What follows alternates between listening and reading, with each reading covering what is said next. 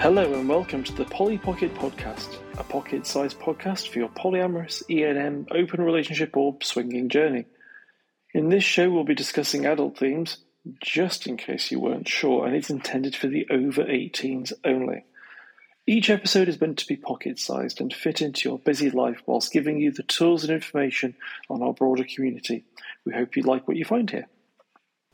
Hello and welcome to the Polly Pocket Podcast, a show where we discuss the polyamorous community and lifestyle, clubs and events, and the relationship challenges that regularly occur, how to overcome them, and along the way we'll be adding in some personal anecdotes of our own to keep the interest levels up, especially on today's episode.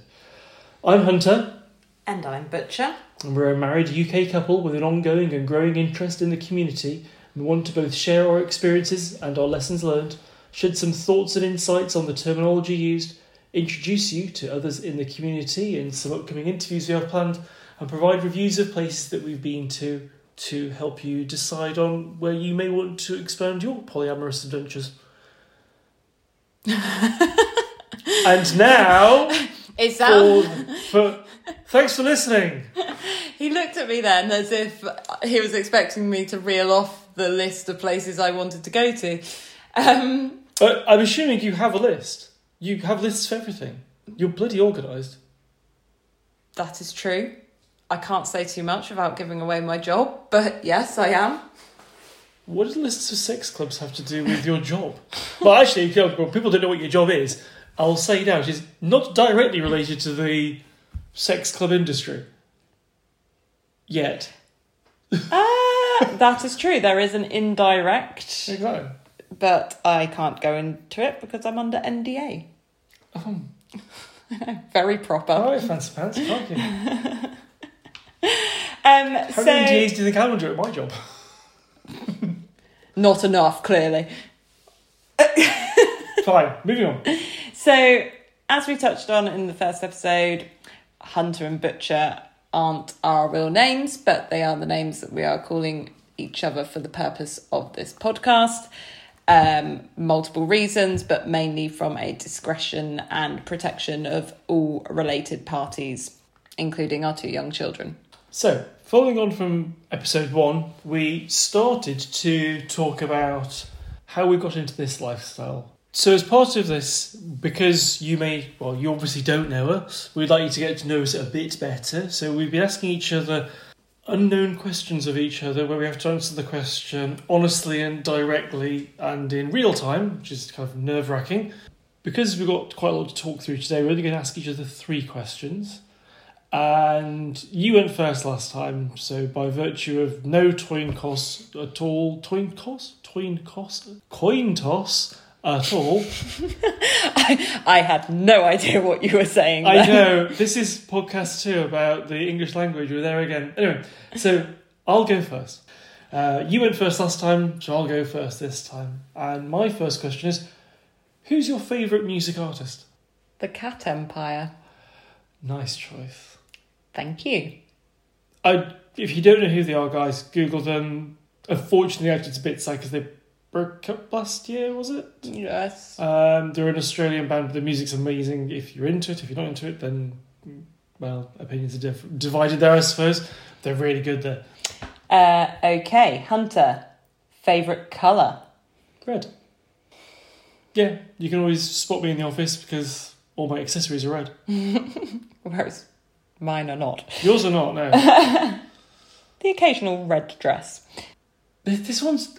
I- I'm still worried about asking this one. We're going to ask it because it's in that we're trying to make, we're trying to normalise this. Mm-hmm. How old were you when you lost your virginity? Heterosexually, should be clear, because uh, Butcher is bisexual. So actually, you don't- you can answer the question twice if you wanted. Yeah. Uh, okay, cool. Um, I was three months off 16 from a heterosexual perspective. Mm-hmm.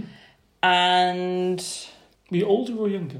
I lost my heterosexual virginity before my Homosexual. homosexual, yeah. Yeah. Um, yeah, I'm pretty sure that came after. Lost in the mists of time. Gives you insight into Butcher's age.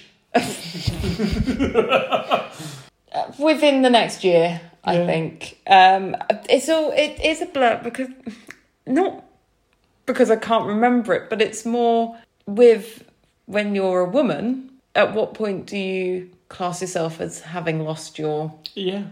homosexual virginity to another woman? That is something we should t- talk about in a future episode because I have no idea how to answer that question. As a bisexual woman, I do I.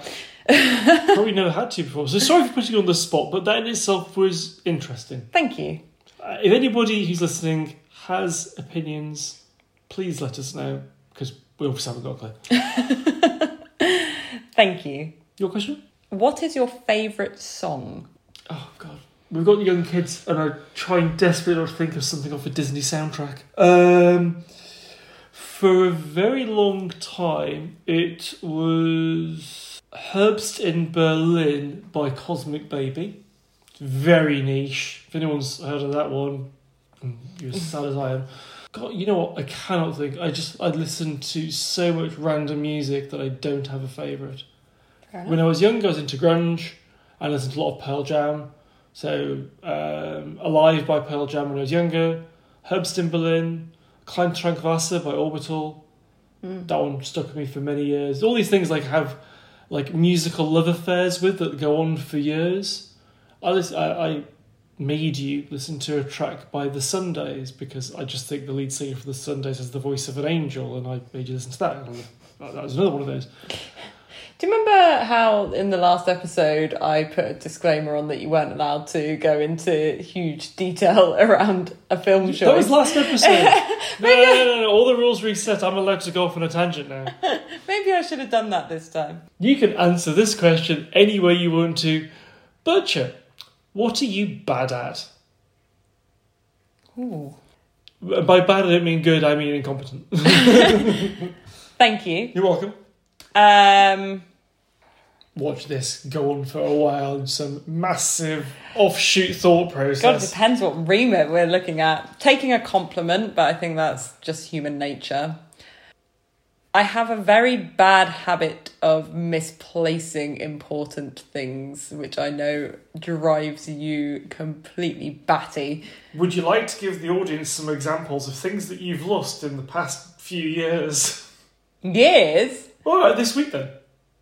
I mean, today would be a good start. We, both, do we have both of our children? Yeah, see, I- I'm good for the important things. So it's like it's like the oh. whole kids versus houseplant thing. Can't keep a houseplant alive for love nor money. Even if you paid me, I don't think I could. The kids, I'd just do it because It's there's a lot of trouble. well, there is that, but there is just that internal drive to keep them alive. But not houseplants. Sorry, planting. A There is- suspect looking, sorry, dubious looking plant in the corner. Hunter, what has been the worst experience you've had since entering the community slash lifestyle? Well, that's going to segue quite nicely onto today's topic, isn't it? Okay. Let's. Look, the short answer is um, when. I'm also really clumsy in answer that- to that- the previous question. There's Butcher dropping stuff again. I can't imagine where our youngest gets it from. Um, so yeah, so so worst experience. The worst experience for me so far has been when we were very into the very new into this, and there was a guy we'll talk about more in a minute, and we hadn't established a load of the rules that you need to have to make all this stuff work. Had we established any? Well, we, we kind of have, but they were very fuzzy, and we kept on. I, in particular, kept on changing my mind about what I did and didn't want, and I was very nervous because a, a heterosexual male, in all the different ways that means, and you end up with the toxic masculinity stuff, and you think that some guy's gonna steal your missus from you, and all that language that comes along with the ride. And this guy that we knew, you know, we'd had DH. DH. Again, insert uh, your appropriate four letter acronym there for each letter. Um, and so uh, we'd had a MMF threesome a couple of times, and then you had an interaction with him, and I wasn't there. and the circumstances under which it happened, I wasn't privy to it. I found out after the event, and there was weeks of difficult conversations trying to work out how we got to that position and pull ourselves back into having a rule set so we didn't hurt each other. That was really, really hard. Hmm. I think it's it's worth noting that up until this point, we had never had a secret from one another, or never pre not preempted something is hmm. probably the better terminology around that because a secret makes it sound like there was some sort of ongoing cheating behavior within that. Yeah, it was a one-off. Uh, this, say it's a one-off. This bit of it was a one-off, and it was. It's very. It's hard to explain because. So actually, let's make it easy for everyone to understand. Let's start at the beginning. Okay. The universe back in. Oh, we go there. That's too far back. the Earth, too far back. Actually, Butch, you're probably better off explaining this part of the story, so I'm going to delete all of that in the edit, and you can explain. Okay. So I met DH. I won't go into the circumstances in how I met him, but he tried very hard in order to befriend me. And That's euphemism. that's a euphemism, if ever there was one. But he had a way with the ladies and wasn't used to taking no for an answer. So I very much stuck my heels in, made sure that I introduced him to my husband, and told Hunter absolutely everything that he had said um, and the interactions between us. Um, we then fell pregnant with our second child. So we didn't really see him for a, a long time. That's true, but also during that time, I became, as this is going on, we didn't see him very often, but I became, independently of the, of the this is for the lifestyle, but he and I became friends. Yeah. Yeah. Go for a beer, have a chat, catch up over coffee every now and again, that kind of stuff. Hmm. Yeah, that's true. I think it was more because I went on maternity leave Mm. And I was just hanging around with mum friends and trying to deal with two small children on a daily basis. Mhm. I wasn't particularly interested in anybody outside of the family of four, and to be honest, not even really that interested in you. To be Not in that regard. not in that regard, Two o'clock in the morning, I was useful to, like, change a nappy. basically that. Although I think she slept quite well, to be fair. She did. Um, but time went by, pandemic hit. There were extenuating circumstances which meant he came back into our lives very much full force. At which point he seemed to start a mission that we were possibly unaware of to reignite this potential meeting. One night we all I went out with him and a group of others. We had a bit too much to drink. He made sure of that. And on the way home, phones Hunter and informs him that we will be having a threesome. And that was an interesting phone call. I remember it very clearly. Um, the funny thing is, even now, you know, the, initial reaction wasn't no, it was okay. And the reason for that is this guy was, um, and you've probably all met someone like this, was a, a, very sexual creature.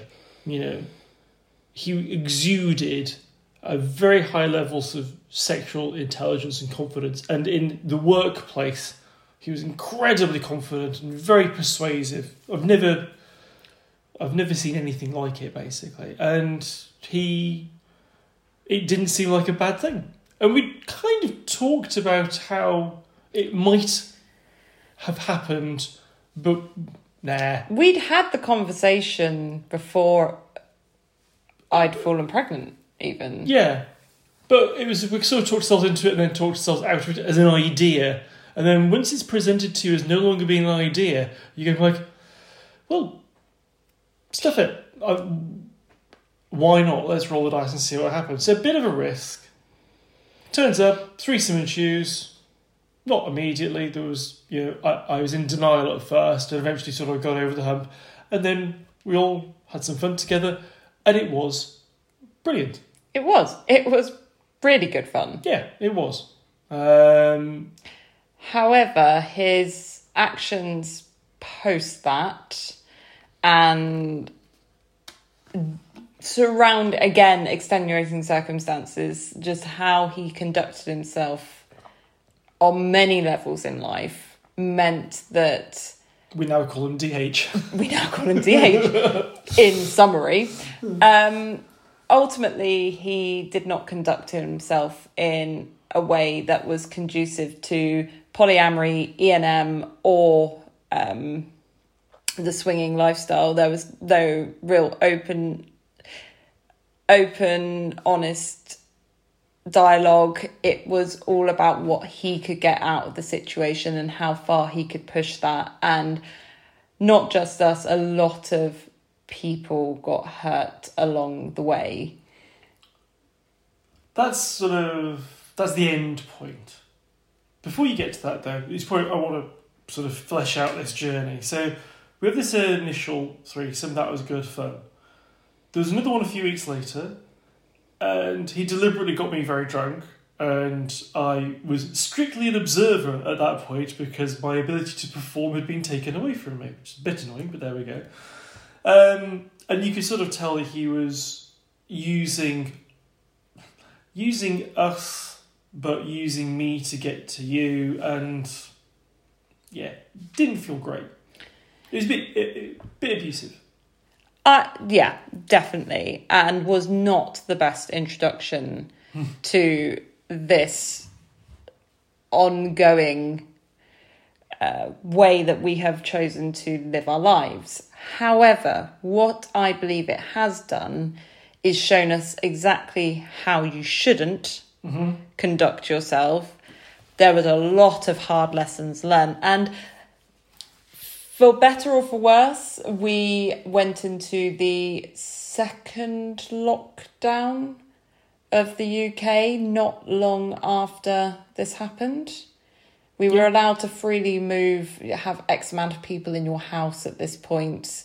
Yeah. Um, and then obviously everything clamped down again, and we had to sit with the turmoil.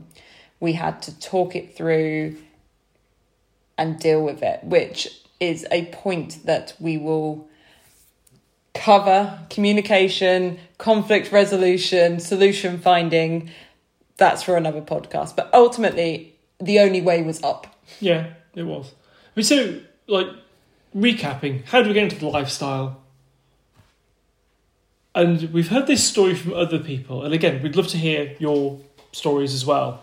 Is people are interested. You're listening to a podcast about the polyamory community, so you must have some level of interest. People are interested. People who then make the leap from talking about it to doing it. There is usually some trigger event mm. that stops it being theoretical and it becomes a practical exercise. And in this case, it was DH that pushed us over that. We have been not talking about it. We've been talking about talking about it for really a few years. We've been skirting the edges of that conversation. 100%. And I also feel like we've always been interested in further relationships, but with a particular a particular focus on how to extend our sex life as well. Mm-hmm.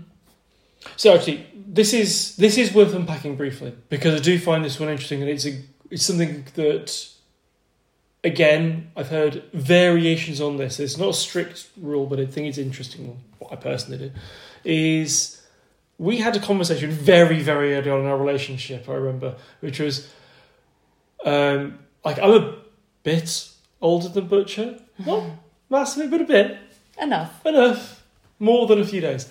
Um, and what happens if Actually, the originally way you the way- you originally pitched it is if something was happened to you that debilitated you, you'd still want me to have sex with someone else because sex is very important to us and it always has been.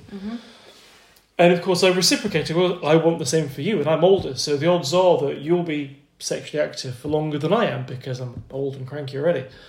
Um, and that's a really soft entry point into a conversation of what happens if there is a scenario, and it's edge case, an edge case scenario where it's okay to not have sex with your spouse and have sex with someone else. Mm-hmm. And you can roll that idea forward and forward, and it grows, and suddenly it's no longer an edge case. You're getting closer and closer to the centre. And that's how a lot of couples get here. There is a conversation, you walk up to it very gently at first, and then eventually you get to the point where there is a, a trigger event, Yeah. and you go, right, that's it, I'm now taking off my underwear, or you walk away. One thing I would say is that a majority of people weirdly have a negative experience the first time or not a wholly positive experience.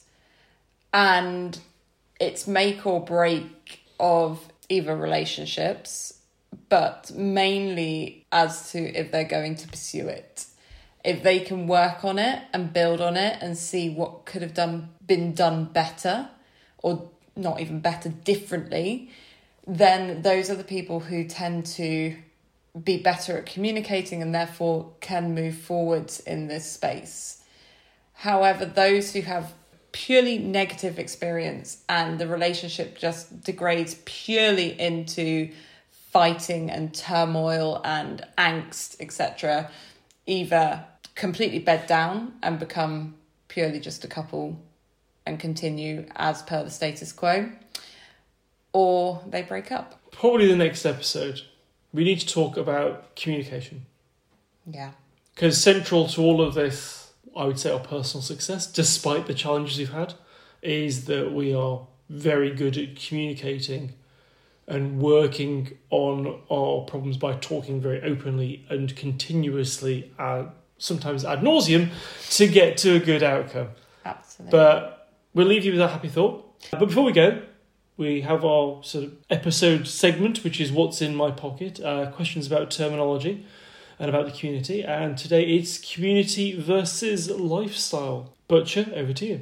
So, we've touched on two buzzwords that are used throughout polyamory, uh, ENM, and the swinging worlds, and that is community and lifestyle. Now, for me personally, community tends to align more from the polyamory perspective and also sexual orientations. I feel like that is brought in under the LGBTQ plus community. There's obviously opinions around that, but ultimately, to me, that is the side that speaks community. Whereas ENM into swinging, so to speak, is more of a lifestyle choice. For myself and Hunter, this is a really interesting ongoing conversation mm. of where we actually align. Whilst this is called Polly Pocket Podcast, you'll understand more why we've decided to go with that side of things using the poly terminal poly terminology with the types of relationships and bonds that we have set up over the past year or so. However, there's a lot of stuff that we do together that is more a lifestyle choice. We go to sex clubs or fetish clubs. And then also we have private meets with some of our friends, and we have multiple play partners. Uh, but I'd say two of those partners, in particular, we have very strong relationships with them, um, and so therefore we are. There's almost a thing in the community about do you have to decide? Can you not move on this spectrum? I think we're saying we're a bit E and M, bit poly, bit swingery. And it goes back to that thing of this is why I hate labels, is that we're supposed to align ourselves with a specific label. And I know that makes it easier for others to understand, but we move throughout various spectrums of all of these concepts. Mm-hmm. And I think that's why we've landed on poly as such because ultimately that's many. Mm-hmm. And we care for people in a way that we feel is more than a, more than what you would expect from a purely swinging perspective. So we probably do align more with the E and M terminology, but it's just hard to say. I think what I quite like though, final thought in it, polyamory encompasses everything else because of that terminology. I know it technically means many loves, and maybe you don't necessarily have to love people in your swinging community, but you have, let's say, feelings for them, even if they are purely animalistic feelings. But I think polyamory is does a fairly good job of being an umbrella for it all. Fair. That's my get out of jail free card for that one. Perfect. I'm actually googling terminal philosophical terminology for labeling because I'm sure there's some like proper approach to labeling mechanics or something like that. yes, that's community versus lifestyle. Again, as always, we'd love to hear your thoughts. So let us know what your view is. Do you have a label that you're more comfortable with than others? Does this a label that you actually dislike because of the connotations it has? Rightly or wrongly, please don't shoot me down. I have um it's not fair, but I have funny feelings about the word swinger, for example, and I think it's purely the 1970s stereotype pampas grass thing. I'm sure some of that was real. It kind of bugs me, but I couldn't really explain to you why, and I find me adopting my parents' view, even though my parents would have no idea what anything we've just been talking about means, and they'd be a million miles away from this conversation. For those of you listening outside of the UK and don't know what pampas grass is, it used to be a signal to the external world of what your preferences were from a sexual perspective, i.e., you were swingers. Interestingly, my grandparents used to have pampas grass in the garden. There's a dark thought to end on. And on that disturbing and possibly podcast ru- career ruining ending, thanks, just got started. We will uh, leave you there And remember to keep us and your protection in your pockets.